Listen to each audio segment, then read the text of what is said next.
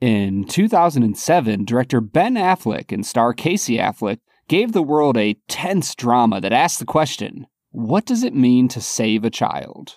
In 2022, we return to Islay for our third in the Ardbeg series. The film is Gone Baby Gone. The whiskey is Ardbeg An Oa. And we'll review them both. This is the Film and Whiskey Podcast.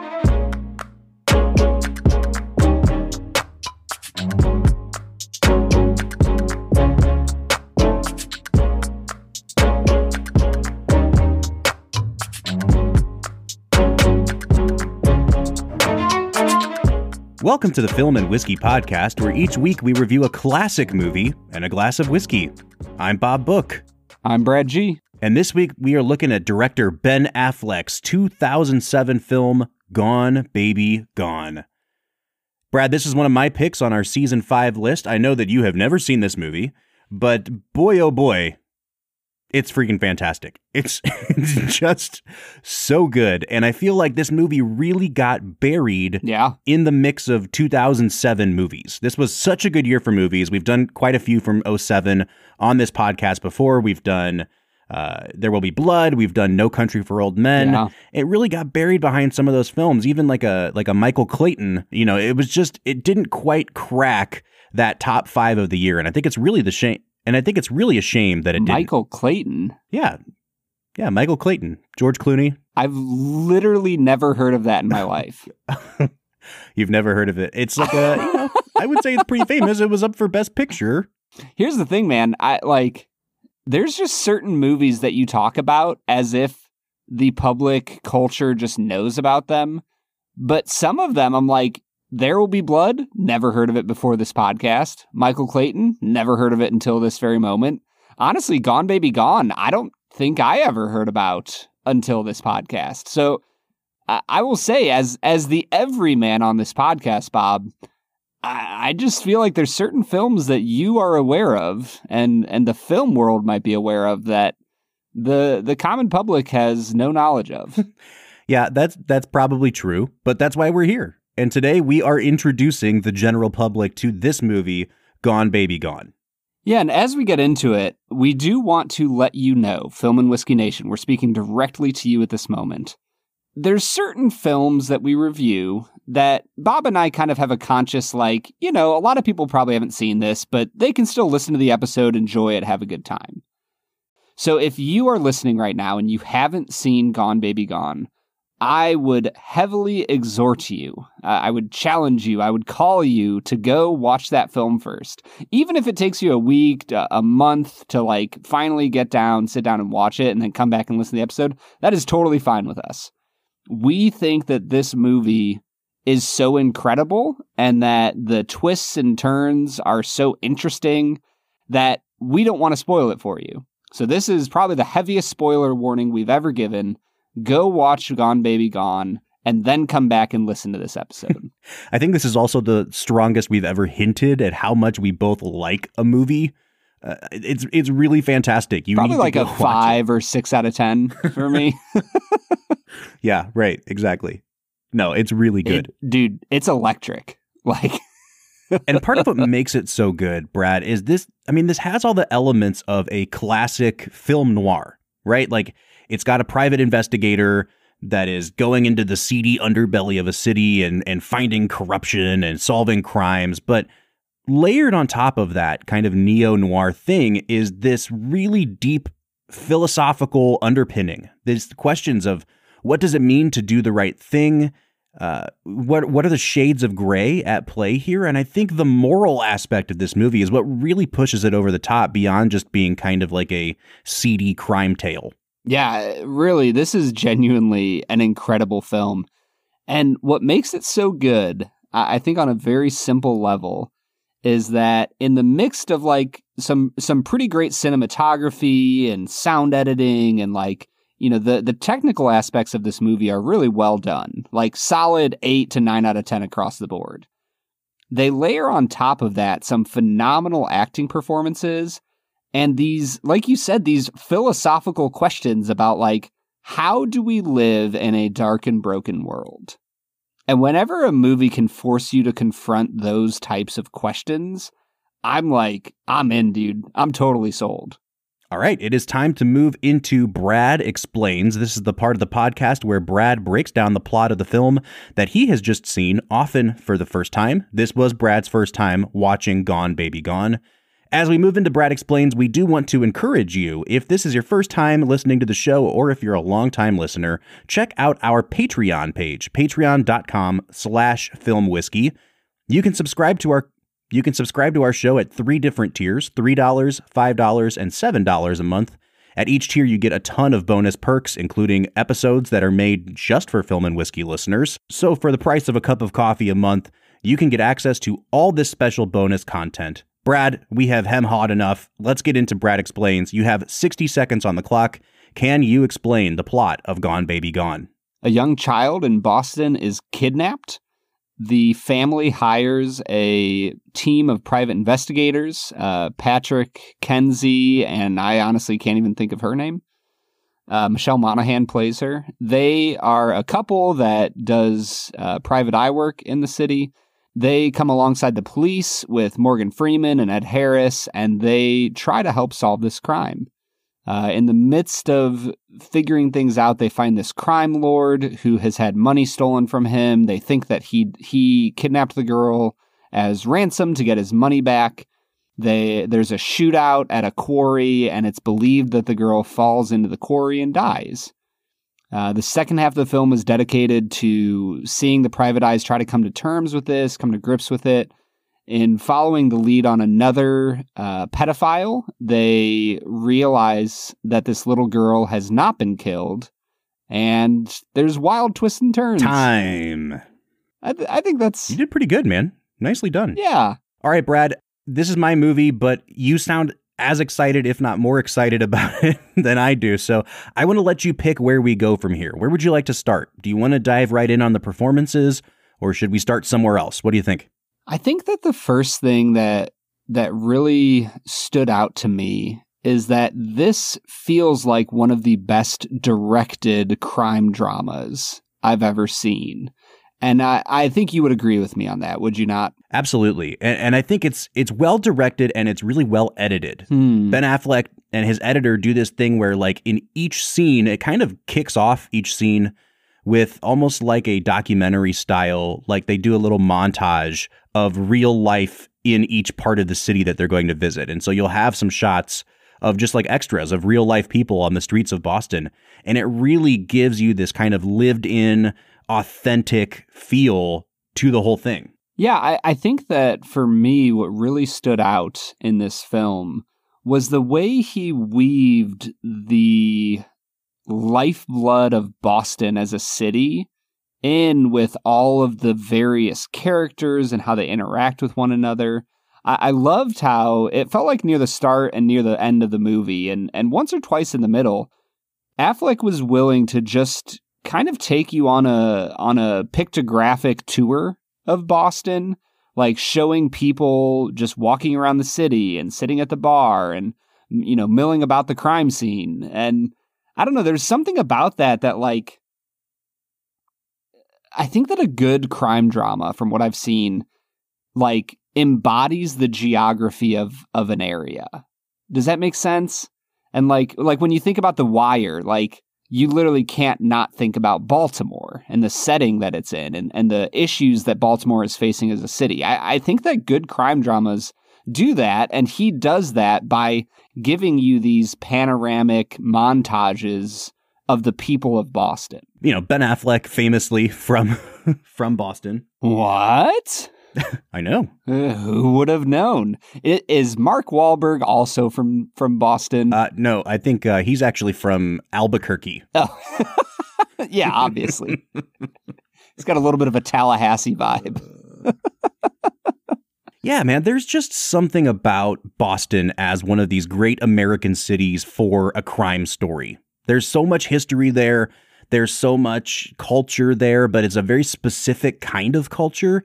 And I think having a director who knows the area that he's working in really lends this, really suits this movie well, right? Like we talk all the time about directors are at their best when they're filming what they know, There is a reason that the most famous Scorsese movies have to do with the Italian mob, right? That's not to say that Scorsese's a mobster, but like he understands the life of Italian Americans. And I think, you know, for Affleck to really lean into the Boston of it all is what makes this movie work so well. He understands what it's like on the ground level in that city. Yeah, and I, I will say, as somebody who I have lived in Boston t- two separate times in my life, actually, th- it rang incredibly true to me.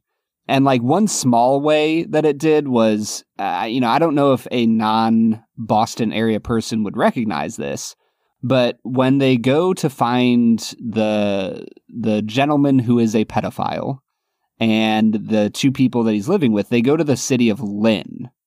And I I actually lived in Lynn for a season and did some ministry there. And there's actually Bob, this is wild.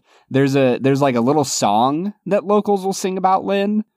And it's Lynn, Lynn, the city of sin. You don't come out the way you went in. oh my gosh.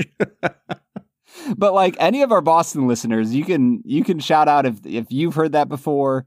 But that is like what I was told when I was living in the city of Lynn.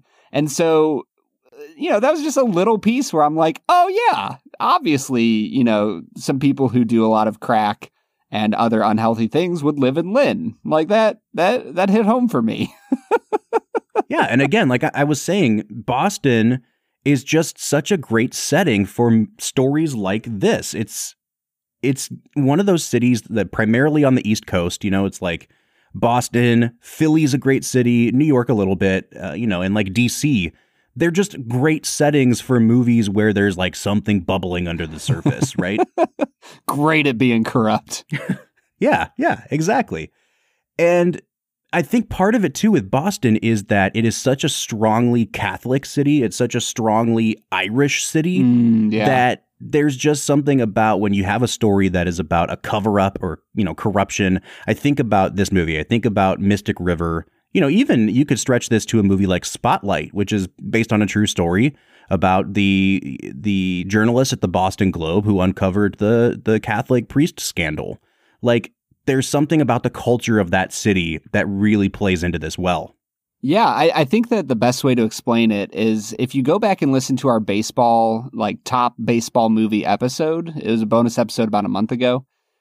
We talk about how, like, whenever you watch a baseball movie, everyone is familiar with the rules and the geography. Like we all understand what a baseball diamond looks like, what it means when you hit the ball over the fence, what it means when somebody gets struck out. Like everyone has a familiarity with what's going on. And it feels like with the plethora of Boston movies that have come out, anytime you hear a Boston accent, you realize a movie is set in Boston we all go, oh, I'm familiar with the rules at play here. I'm familiar with the personalities, with with what's going to be displayed, and it sets you up in such a way that the the director doesn't have to have a montage explaining, you know, what Boston is like. We just know what it's like. Yeah, and I think that there's a there's a scene that really demonstrates this. It's uh you know, we we've talked about spoilers a little bit, but I'm going to get into my first real spoiler here. The girl's uncle, um, Lionel. Yeah, Lionel. You find out that he is kind of in on the whole thing, that he has arranged for this girl to be kidnapped for a weekend and kind of taken away from her mom to teach her a lesson. And then everything goes awry. And Lionel is kind of spiraling at the end of the movie. He's trying to figure out how to get away with this. And he calls up a corrupt cop who helped him pull off this whole thing. And he's talking to the cop and talking about how he's gonna, you know, he's gonna spill the beans and he doesn't know what he's gonna do. And the cop says, "Where I'm from, you take your secrets to your grave."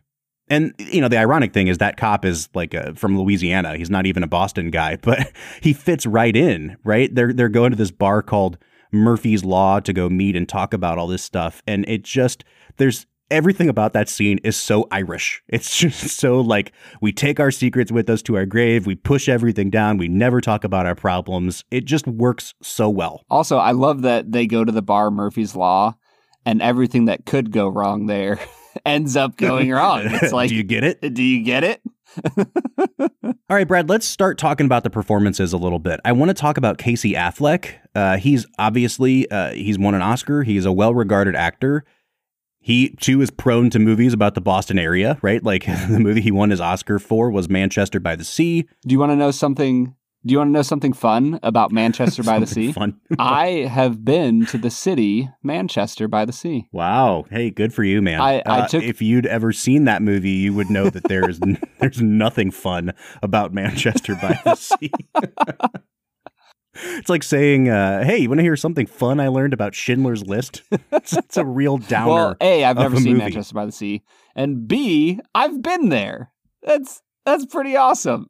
You got it. Okay, so so Casey Affleck is obviously the subject of some controversy now. I know a lot of people are still out on Casey Affleck, but Brad, if we're just looking at the performance that he gives in this movie, he is he's pretty phenomenal. Like he really kills it in this movie. And he's the kind of actor where nothing about him screams movie star. Like he's never going to be a like a megawatt movie star but he is able to star in a movie and really carry the movie emotionally. Do you know what I mean? Yeah, I, I think that when you look at Casey, A, like, I don't want to be I don't want to be like crude or mean to his career, but you know, nepotism. It, it's a beautiful thing. It's it's helpful. Uh, th- but the second thing I'll say is that he just weirdly has this vibe of like a character actor, but he also can carry a movie on his own. You know, and I, I think the big thing about character actors is you would assume that like, oh, they play the same role. They're not somebody who would ever be the the leading man or leading woman in a movie. And yet, Casey Affleck is in this weird place where I feel like he plays a similar person in most of his roles. And yet when I see him as the lead in a movie, I'm like, yeah, I, I'm in. He has some daggone great acting chops, especially in this film. Yeah, and I think that if you look at the other movie that he made this year, The Assassination of Jesse James, you really I know you're out on that movie, Brad. I know you, you don't like that movie, but you really see the differences, the subtle differences in the way that he plays characters like this, right? Like he's he's not a very large man and he kind of leans into the uh like the weaseliness of that role of Robert Ford. What what was the other movie, Bob? Brad, why do you I I, I didn't Why do you do recognize the title that you said. The Assassination of Jesse James by the coward Robert Ford. oh, that movie. I remember that one now. Man, there we go. Bob, I made a promise that every time I referenced it, I would call it by its full name. And here we are 3 years Yeah, later. three years later. no, but I, I really do think that you see the nuances in his ability to play both of these characters. Where in this movie, he's playing a guy that really stands by his morals and sticks up for his morals. And then in the other movie, he is the complete opposite of that. Really, just a, a truly great actor. And then on the other hand, you have his counterpart in this, his girlfriend, played by Michelle Monaghan, who, uh, Brad, I, I mean, I don't know why she never got more famous. She's a really good actress, and you know, she's still a working actress. But Are there are there non-working actresses? yeah, of course, like go to Hollywood and go into any coffee shop, and you'll see a ton of non-working actresses and actors. Oh man. So with Michelle Monaghan, though, I, I do think that she isn't really given a lot on the page, but what she does with it is so, so good. That very last scene you get of the two of them together, you know, kind of trying to decide what to do with this moral conundrum. She's just so good in this movie. Yeah, I this is a place where I disagree a little bit. I feel like it's not her fault, but I feel like she kind of disappears into this movie. Like a- after finish, yeah, like a- after finishing this movie, I was thinking about the characters, and I literally couldn't even remember her name. Like she just feels like a, a sidekick in all of the worst ways. That she just shows up with with Casey Affleck and like is misogynized against. I don't know if that's the right way of saying it, but you know, people are kind of sexist towards her and she asks a few questions, but she never like really stands up for herself or like in my mind like proves her worth to the team. It genuinely just feels like she's there throughout the whole film for that final emotional breakdown of like you choose me or you choose what you think is the right thing to do. And so I, I struggle with Monaghan in this film because of that, where I'm like, I, I liked her performance, but it feels like she needed more screen time to show how she and Patrick Kenzie were like genuinely in love with one another. I, I guess I just felt like she and uh, and Casey Affleck didn't really have any chemistry at all. Yeah, again though, that last scene and and Ben Affleck frames it so beautifully when they're trying to decide what to do with this girl who they've now found healthy and alive and living a happy life out in the country. Do we give her back to her mom or do we kind of help cover up this thing? And Casey Affleck's character makes the decision to call the cops and to do, you know, quote unquote, the right thing. And she didn't want to. She wanted to leave the girl there. And the way that it's framed is it's a shot reverse shot of them just kind of staring at each other wordlessly. And in the background, out of focus, you see the police cars kind of ride in. It's just so well done. And her emotion in that scene, it's it just it's pitch perfect, oh, man. Uh, It's it's incredible. I, I think that yeah, I, I said everything I need to say. What I feel is how I feel about her. All right, and then I think the rest of the cast we can kind of divide pretty evenly between the police and the people that are helping the police and the girl's family. And let's start on the police side of things, right? You've got Morgan Freeman playing the police captain, and then you've got Ed Harris playing uh, a detective who is on this case. And I want to start with Ed Harris because I think that, like most movies featuring Ed Harris, this really falls apart without him. Like, he's one of those actors that he never gets the credit he deserves, but he is always on his A game. And in this movie, if he doesn't land the twists and turns that go with his character, the movie just does not work at all. He is so simultaneously tightly wound as a character and yet feels like he is in utter rock solid control of every scene he's in. He just plays off those two levels of like energy and uh, just an ability to dominate any situation he's in. And yet you can tell that he's terrified of things not being in his control. Like I I don't know how he does it, but by God, he is amazing in this movie. Yeah, and I want to call attention to one scene, and it is it's this scene where I think the movie really kind of tips into being really, really dark, like kind of perversely dark for a minute. Yeah, I, I was going to say real quick here. I we don't often do this. We, did at the start, but this is a genuine trigger warning. Yeah, I, like I think this would be a fair place to say um, that we're talking about pedophilia right. and stuff like that. So if that's something that's that's going to mess with you a little bit, maybe fast forward five minutes. Yeah, thank you for that. So after they think the little girl has died, and there's kind of like a a lull in the movie for a little bit as they're trying to emotionally recover from this case. A drug dealer that Casey Affleck knows basically calls him up and says, Hey, I've got a lead on this other missing kid and this pedophile that I think may have taken him, and I'm going over to that house. Do you want to come with me?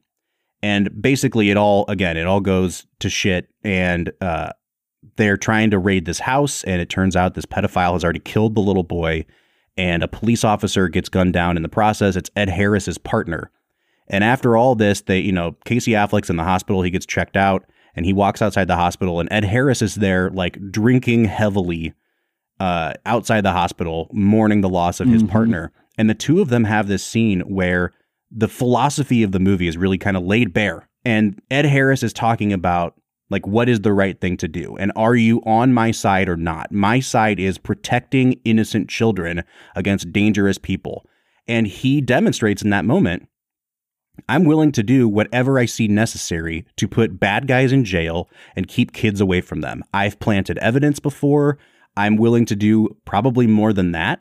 And Casey Affleck's really struggling with like, how can you do these objectively wrong things even if they're in pursuit of this like objectively right, you know, philosophy.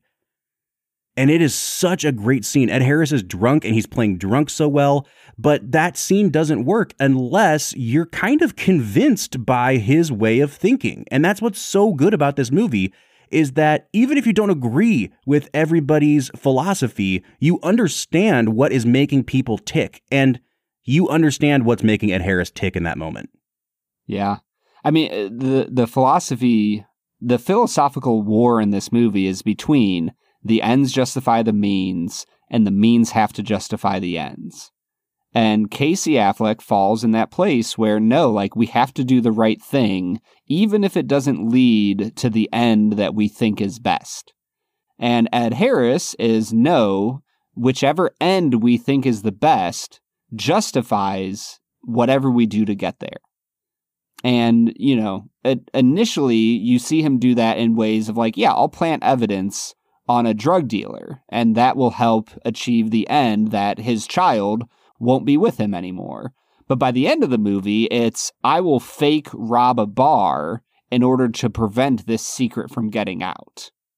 And right, and know, not not only that, but also like try to murder yeah. An informant in mm-hmm. order to mm-hmm. preserve this lie that I've gone this far down the road with. Yeah, uh, just abs absolutely wild. And so you see how the movie portrays it that his philosophy leads him to a place where he is doing genuinely immoral things. But does it just but does it justify the means? All right, real quick, I want to talk about Morgan Freeman because he also he's in this movie for like 10 minutes tops. And he plays such a crucial role in this movie. And again, we're going to talk about the very end of the movie. You find out that it is actually Morgan Freeman who has been harboring this girl for so long. And his character has this backstory where his own daughter was murdered and uh, so you feel sympathy for him and you understand his motivations, right? Like he's raising this little girl in a healthy, loving home, even though he stole her from her real home. And there is just this moment, Brad, at the end of the movie when the cop cars ride in to arrest Morgan Freeman and they put him in the back of that cop car. And he has this look on his face, and it's not even a look of like, I'm resigned to my fate or I regret what I've done, he's still watching this little girl be kind of ripped away from the arms of his wife. And the look of just angst and grief and care for this little girl and what's going to happen for her. It's a, again, it's a movie where people are doing wrong things and you still understand that their motivations are kind of in the right place. I, I think that his performance and the believability of his performance hinges on the fact that you don't associate him with Ed Harris because Ed Harris is the proponent of the philosophy that the ends justify the means, right? And the ends are genuinely good ends. Healthy children being cared for by healthy people, right? Like he like he says it multiple times like I love children. And so, but what what they do so brilliantly is that because Morgan Freeman is so rarely in the movie, and they use a small like plot point in the middle of the film to set Ed Harris against Morgan Freeman. Right? They they they say that they got a transcript of the call and you know Morgan Freeman is pissed that his detective set up an unauthorized thing and dragged him into this and oh I'm I'm going to begrudgingly go along with it because there's nothing else we can do now. When they do that, that's like one of those plot points that you think that Morgan Freeman is not with Ed Harris in that philosophy, which sets you up for the turn. Oh, he's actually the person in power that can empower that philosophy and empower Ed Harris to live it out. And so that, like, that's, that's just really well done, man. That's just good writing in a mystery, drama, crime thriller. And then on the other side of things, you have the girl's family, right? And I think the first person we should talk about there is Amy Ryan, who a lot of people will only know as uh, Jan from The Office. But in this Holly. movie, oh shoot, it is definitely not Jan. definitely not Jan. Definitely not Jan. But in this movie, she is playing so different from that character, right? This is definitely not Holly from The Office. Not quite the same. Although, for you Office lovers out there, this movie does have an office reference. At one point, Amy Ryan played, you know, she's playing a character named Helene. They talk about how she makes a run up, a run of drugs up to Nashua, which is where her character played in The Office. she's nominated for an Oscar for this movie, and I think she absolutely deserves it. She's so convincing. And I think the only thing that could really pull you out of this character is if you're kind of constantly watching this going, Holly from The Office. It's Holly from The Office. Hey, I remember her from The Office. like, I think there's a way to look at some uh, performances like this sometimes and just see through to the actor. But if you allow this movie to just kind of wash over you, man, she is so good at playing this person who you really can't tell, like, is she just in the throes of addiction and therefore incapable of caring for her child, or is she actually just a bad mom on top of it? Because she has these moments where she really feels guilt and remorse for how bad of a mother she's been, but then she falls right back into the same patterns again. And I think she plays that that dichotomy or that tension of like, is she just a drug addict or is she also a horrible person deep down? She plays it really well. Dude, the the thing about this movie that hit home so hard for me was that eh, you know in, in my decade plus of doing ministry with people and, and working with people who are homeless who who have addictions this movie knocked it out of the park as far as representing what being around those people is like you know th- there's a genuine difficulty of can I trust this person this time? Can I believe that they're really going to change? Are they actually going to care for their children? Are they actually going to care for themselves? It's a constant struggle that people who have family members who have addictions have to deal with. And and you see Patrick dealing with it. You see Lionel and uh, I think his wife is B th- that they have to deal with where at a certain point, B and Lionel basically are of the opinion that Helene is not a worthwhile mother and this child would be better in their care. And uh, you can feel that just in the fact that they hire a private eye rather than the mother. Like it's just so incredibly well written. And uh, honestly in this moment i'm realizing clint eastwood could take a few lessons. Because I, th- I think about million dollar baby and the way he portrays poor white people and it feels so on the nose so stereotypical. There's just a level of nuance in these characters and a level of believability that they might end up being good and they might end up being bad that makes them feel real to me that I, am just like the the writers for this movie are leaps and bounds ahead of most other writers when it comes to describing uh, if I'm being if I'm being honest when it comes to describing poor white people. All right, and then you've got Titus Welliver, playing Uncle Lionel, who is, I mean, he's really, really good in this movie, but, but great mustache work going on in this movie. Like a truly great his, mustache. His mustache is even better.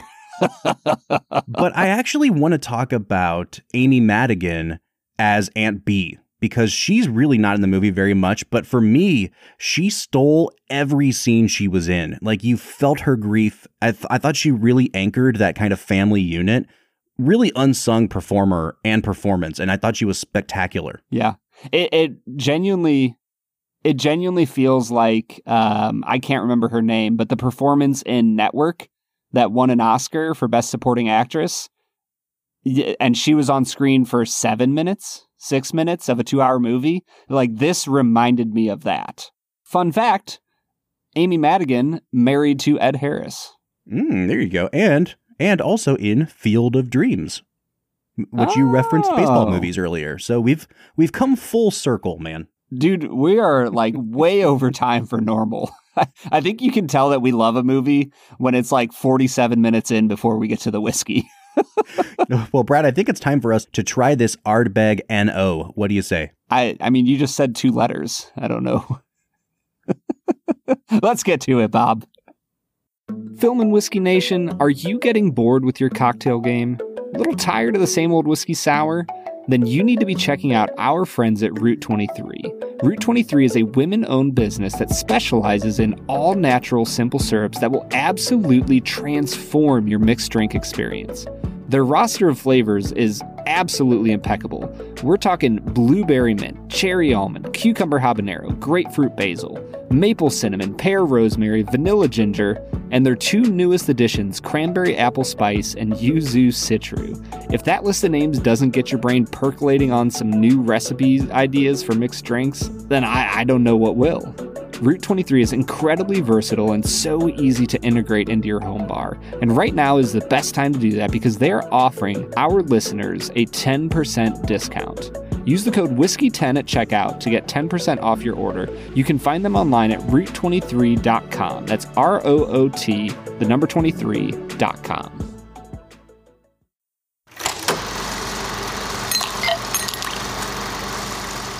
right, so today we are checking out Ardbeg An Oa.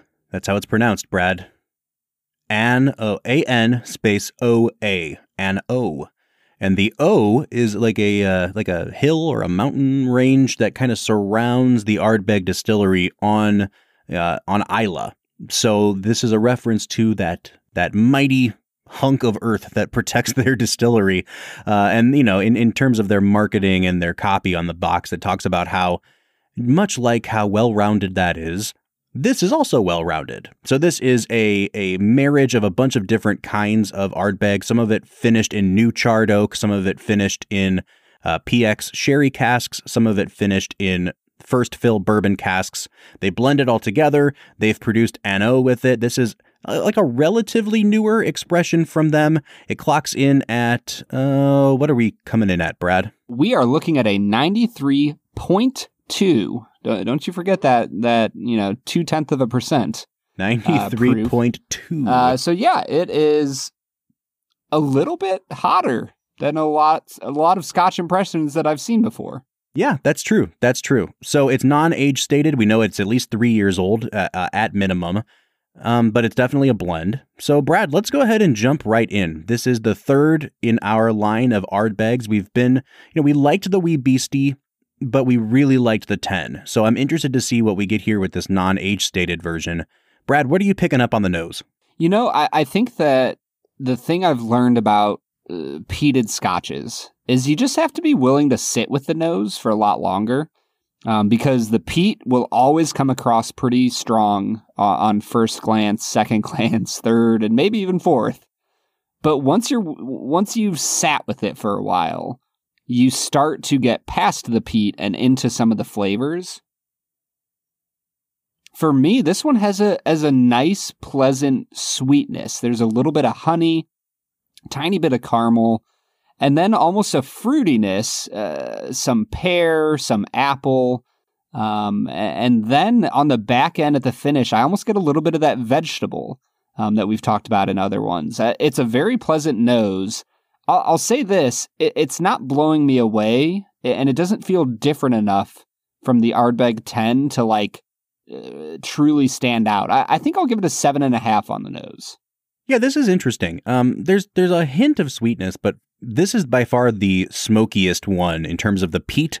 Like it definitely smells like like uh, almost like when you're burning wet wood. You know what I mean? Like this smells like they're burning the marsh and it's still kind of damp. Um, I'm getting a little bit of like olive brine on this as well. So it's really tipping into the more like saline heavy stuff.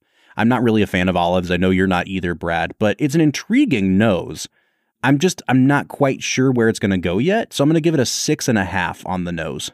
Yeah, this one, I, I think that your taste of olive is like incredibly on point for me, it, it, tastes like a little bit like you're drinking a, a jar of olive juice.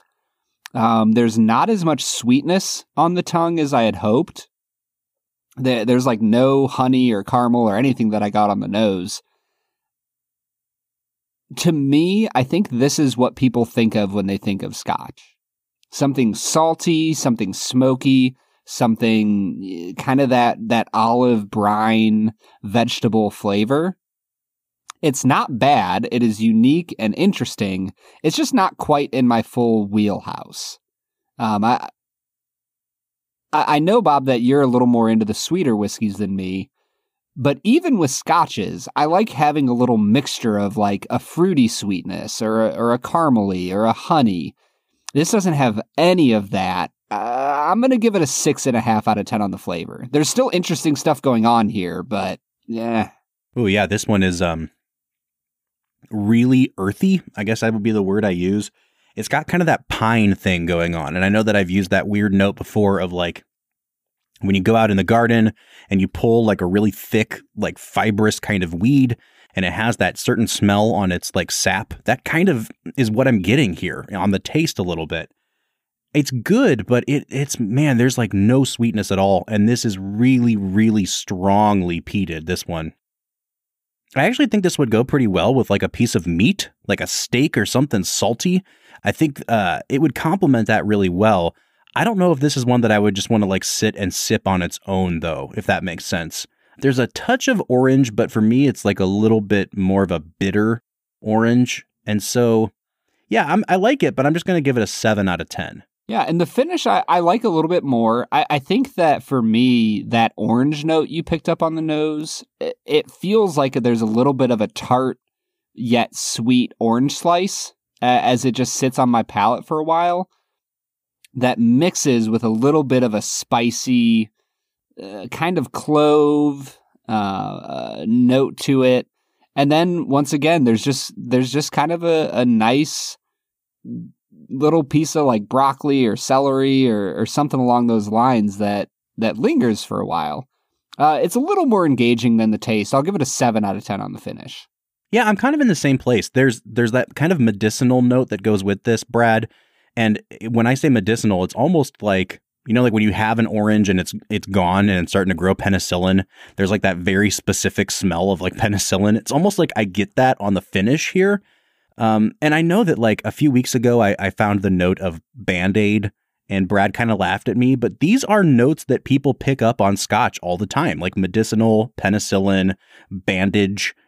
are real notes that you'll see when people review scotch. And then when you drink one, you're like, oh, I kind of understand that now. So it's not necessarily a bad thing because these are notes people expect to find here. It's just more of a question of like, is this your preferred flavor profile? And for me, I like a scotch that has just a little hint of sweetness underlying it, as opposed to like the smoky, smoky smoke that is that is coming off of this. Yeah. So some people would love the, these notes on a scotch. Yeah, it's true. It's true. Yeah, I think I'm going to give it a seven on the finish because, again, like, this is a well made whiskey, and I can tell that it's a well made whiskey. And I think that, like, I'm already starting to think of my value score because I don't know if I would pay a certain amount for it, but that doesn't mean that it's not worth that amount for people who like it. Yeah, I, I was going to say, I think that, you know, this will especially reflect in our value score. I think that some people would look at this and give it like eight or nine across the board be, because this is their preferred wheelhouse of whiskey. Uh, if anything, this is one where I think we're betraying a little bit of what we like in whiskey, and that's that's totally fine. All right, so what are you thinking about the balance here, Brad? Because I'm kind of, I actually think it's pretty well balanced. I think I'd give it like an 8 out of 10 on the balance. Where are you falling? Yeah, I'll give it a 7 on balance. I think that what it is shooting to do, it does really well. I think it's a little misleading on the nose, and that's why it's not quite an 8 or, a, you know, even like an 8.5. But overall, it's pretty solid. Uh, and that brings us to our value category. Now, this bad boy you can pick up in the state of Ohio for $49.99. So this is like falling into the range of pretty much everything else we've drank from Ardbeg thus far. Bob, for you, where you are at with your palate, what does $50 say to you as far as this whiskey? Mm. Yeah, I I don't know if I'd want to spend 50 on this, but I think it's worth 50. Honestly, this kind of reminds me of Lagavulin. I don't know if you've ever had Lagavulin, but it seems like an underaged. Like if you pulled Lagavulin from the barrel a little too early huh. before it kind of rounded and got mellowed dude, I, a little bit. Dude, I had the Lagavulin, I think 23 year or 26 year uh, on my fifth anniversary a few years ago. Oh my gosh, dude. Oh man, that it's sounds great. So so good. Yeah. Yeah, like again, this one just seems like an underaged Lagavulin. Loggy light. Loggy light. yeah, so man, I, I think I'll give it again a seven out of ten on value. I think it's worth the price, but only if this sounds appealing to you. I for me, I'm gonna just stick with as far as what value I think it is with my palate. I'll give it a six out of ten. I think that there's a few other scotches in this $50 range that I would just very clearly recommend over it. That it, it makes it hard for me to give this a high score on value. But like I said, if this is in your wheelhouse, it's probably like a nine or a 10 on value. So if you're listening to this and you're like, oh, I like I could drink scotch all day, give me the heaviest peat you can. I want all those medicinal vegetable notes. Then this is probably a 10 out of 10 value for you because 50 bucks is a, a great value for a well-crafted whiskey. So uh, and and with all that being said, my total is coming out to a 34 out of 50. Bob, where are you at? Yeah, I'm at a 35.5. So that is bringing us to a 69.5 out of 100 or a 34.75 out of 50. Brad, it's like right under that 35 range where we start to recommend things. And I actually do think I would recommend at least trying this one. I don't know if I would say like run out and buy a bottle, especially if you're not like really into peated scotch, but I think it's worth trying. Yeah, this is one that I I actually would wholeheartedly recommend. Even if you don't care for some of those notes, I'm all about people opening up their their whiskey profile. That that to to delve into new horizons is a good thing, even if you come away not enjoying it. So, you know, maybe don't go buy a bottle flat out, but I would 100% recommend going out and finding a, a dram of the Ardbeg An Oa as soon as you can. All right, Brad, what do you say we get back into talking about Gone Baby Gone? Let's get to it. All right, that was Ardbeg An Oa. We are getting back into talking about a movie that we both really love, Gone Baby Gone. But Brad, it is time for our newest segment, Two Facts and a Falsehood. I gotta say, man, you have been doing a really good job on the two facts and a falsehood the last couple weeks. I've been uh, I've been really up and down on these. Yeah, you, you're definitely on hot and cold streaks thus far. Yeah, I can't. Did I did I get last week's correct? Uh, no, you did not. Okay, so I think my record is like four, two, and one. I don't remember. we'll have to go back and look at my actual record, but uh, I'm not doing as well as I would like to be doing. But let's see if I can improve that today, Brad. Well, this week's facts, two facts and a falsehood. Fact number one Amy Ryan was not allowed on set on the first day of shooting because her costume and accent were so convincing that they believed she was just like a fan uh, outside, just, you know, trying to sneak her way in. Hmm. Fact number two this is the only film directed by Ben Affleck that he does not also appear in. Okay. Fact number three Matt Damon famous friend of Ben Affleck's, was heavily considered for the role of Patrick Kenzie. Hmm. All right, I think number two is true. I think he's, yeah, number two is true. So I'm going to rule that one out. So is it one or three? Man, the good thing about what you do with these is you make them so like they're all so realistic that they could be true. I think that Casey Affleck's character is referred to as like a baby face so much throughout this movie that I don't think they just did that because he was in it. I think it's probably part of the character. And I think Matt Damon was probably a little too old at this point to play that character. So I'm going to say number three is the falsehood. Number three is the falsehood, Robert. Yeah, there it is. Dude, you're Got killing it. it, man. Back on top again, baby. I always feel bad when I when I get it correct and I don't like prolong it a little bit. I feel like we get better content when it's really a stumper.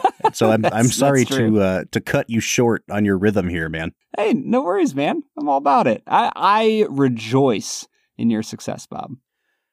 Honestly, Brad, I don't have too much more to say about this movie. I'd really like to hear maybe some of your final thoughts, but what really still sticks out for me with this movie is how much it leaves you questioning were the right decisions made? And that final shot of them watching TV together is just, it's such a good ending moment.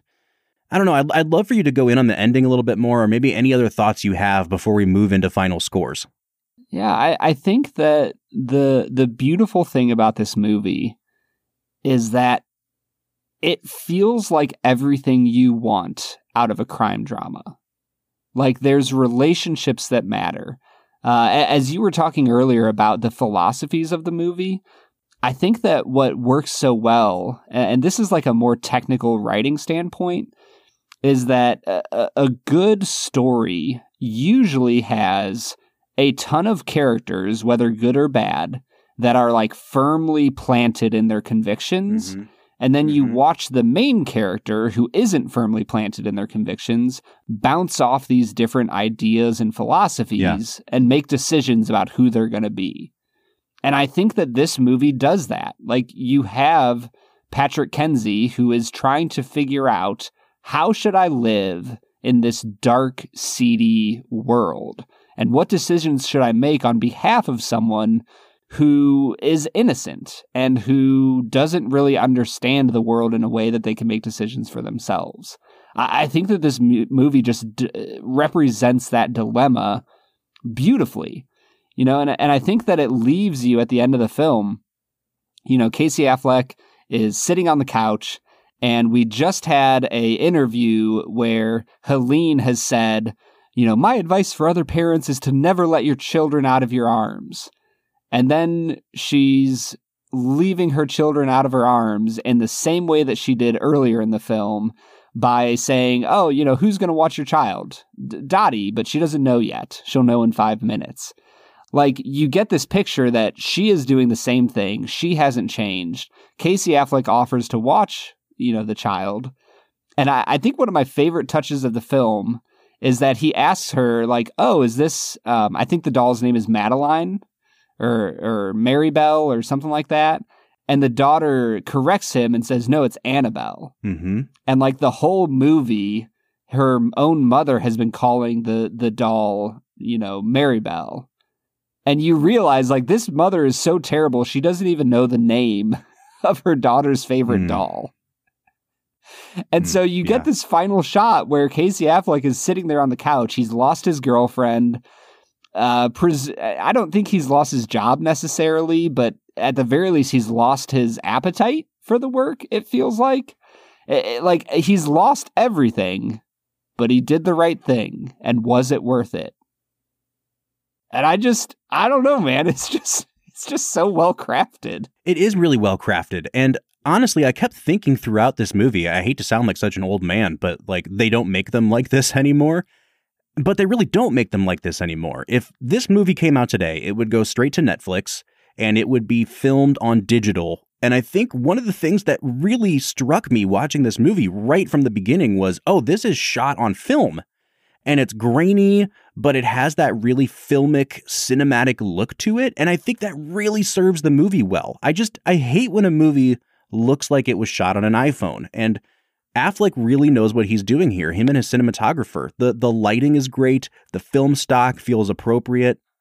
And then on top of that, I thought that this movie had a really beautiful score. Like the music to this movie was really, really good. And it, it kind of sounded I think this only makes sense if you've seen a ton of movies, but like it sounded kind of like a score from 2007. But at the same time, I really liked that. I liked that it had this kind of aching cinematic quality to it because you would go from like the really down and dirty, almost documentary feel of some scenes, and then you would go into like a very Hollywood feeling scene. And I don't know, it just it worked really well for me, and yeah. the score tied it together well. Yeah, I mean, if I can comment on that really quickly, just put very simply, this movie had a budget of $19 million, and it looks like total it grossed around 35 to 40 million dollars, you know, domestic and international. And so when I look at that, I'm like, it's just so rare for a, you know, the first part, excuse me. The first part of the equation is it seems so rare for a studio to greenlight a project like this that costs, you know, in, today's dollars, it probably would have cost like $30 million and would have made around 50 to 60 million. It just feels like the studio doesn't greenlight movies like this anymore. But B, the second half of the equation, it doesn't feel like a movie like this would make double what it was budgeted for anymore. Like, I, I feel like this movie could come out next weekend, right? And it would gross 20 million, 30 million. And on a budget of, let's just say 30 million, that is considered a huge failure. And honestly, it makes sense to me why a studio wouldn't greenlight it. Like if it's not going to make money, why are we going to make this film? I I don't blame the studios for thinking that way sometimes. So I don't know, man. The, the, you could blame the audiences, you can blame the studios. I don't. I'm not really interested in blaming anybody. I just think it's sad that a movie like this just doesn't often get made anymore. Sometimes they do, but they don't often get made anymore. All right, man. I think I'm ready to give my final score here, Brad. I don't have too much more to say other than I think that this is like a, a perfect movie. like I turned it on again. I was really wondering if I would be in the same place because it's been years and years since I've watched it, and it works. It, and it works even if you know what the twist is that's coming. And I think that's why it works so well and why it works better than a movie like The Departed, where the first time is always going to be the best time with that movie. Because this movie is more about the philosophy and the the the unsolvable questions underneath it all. And those questions still linger and still remain even after you've seen it a third, fourth, fifth time. It works so perfectly. I still think it's the best movie that Ben Affleck has ever made, and he made a movie that won Best Picture. If you haven't seen Gone Baby Gone, I cannot recommend it highly enough. It is a 10 out of 10 for me. I am like so incredibly close to being with you, Bob. I just walked away from this film being utterly impressed with nearly every aspect of the film. I think that there's just a little bit of caution in me. Like I said, I didn't care for Michelle Monaghan's character and how it was written. Um, there, there's a few other aspects of the movie that, like you said, felt a little slow, a little redundant, felt like they took a little bit too long to move around on. So I think I'm going to give it a nine and a half out of 10, but it, it is the closest nine and a half that could be a 10 out of 10 I think I've ever given. Well, we want to know what you think. Have you seen Gone Baby Gone? If you have, and once you have, because we want you to watch it, you can find us on our social medias. Come tell us what you thought of the film. Are you with us that it is a modern crime classic? Are you in a different place? You can let us know on our Facebook, Twitter, or Instagram at Film Whiskey.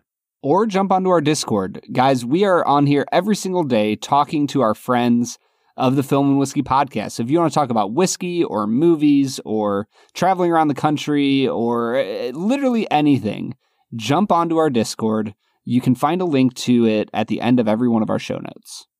All right, Brad, we are uh, almost out of movies to pick for the season here. We're near the end, Bob. Yeah, yeah, it's true. I think you've got like what, three left, something like that. I've put your movies into the randomizer here, and we're going to click spin and see what it lands on. Oh, we're going a different direction next week, Brad. We're going to be watching uh, your your favorite franchise ever, a trilogy capping entertainment bonanza. 2005 Star Wars Episode 3 Revenge of the Sith. Dude, what I will say, that is one of the best subtitles. Like I just Revenge of the Sith. It just carries so much gravitas to it. I'm I'm looking forward to it, Bob. Yeah, man, me too. All right, we'll see you next week for Revenge of the Sith, but until then, I'm Bob Book. I'm Brad G. And we'll see you next time.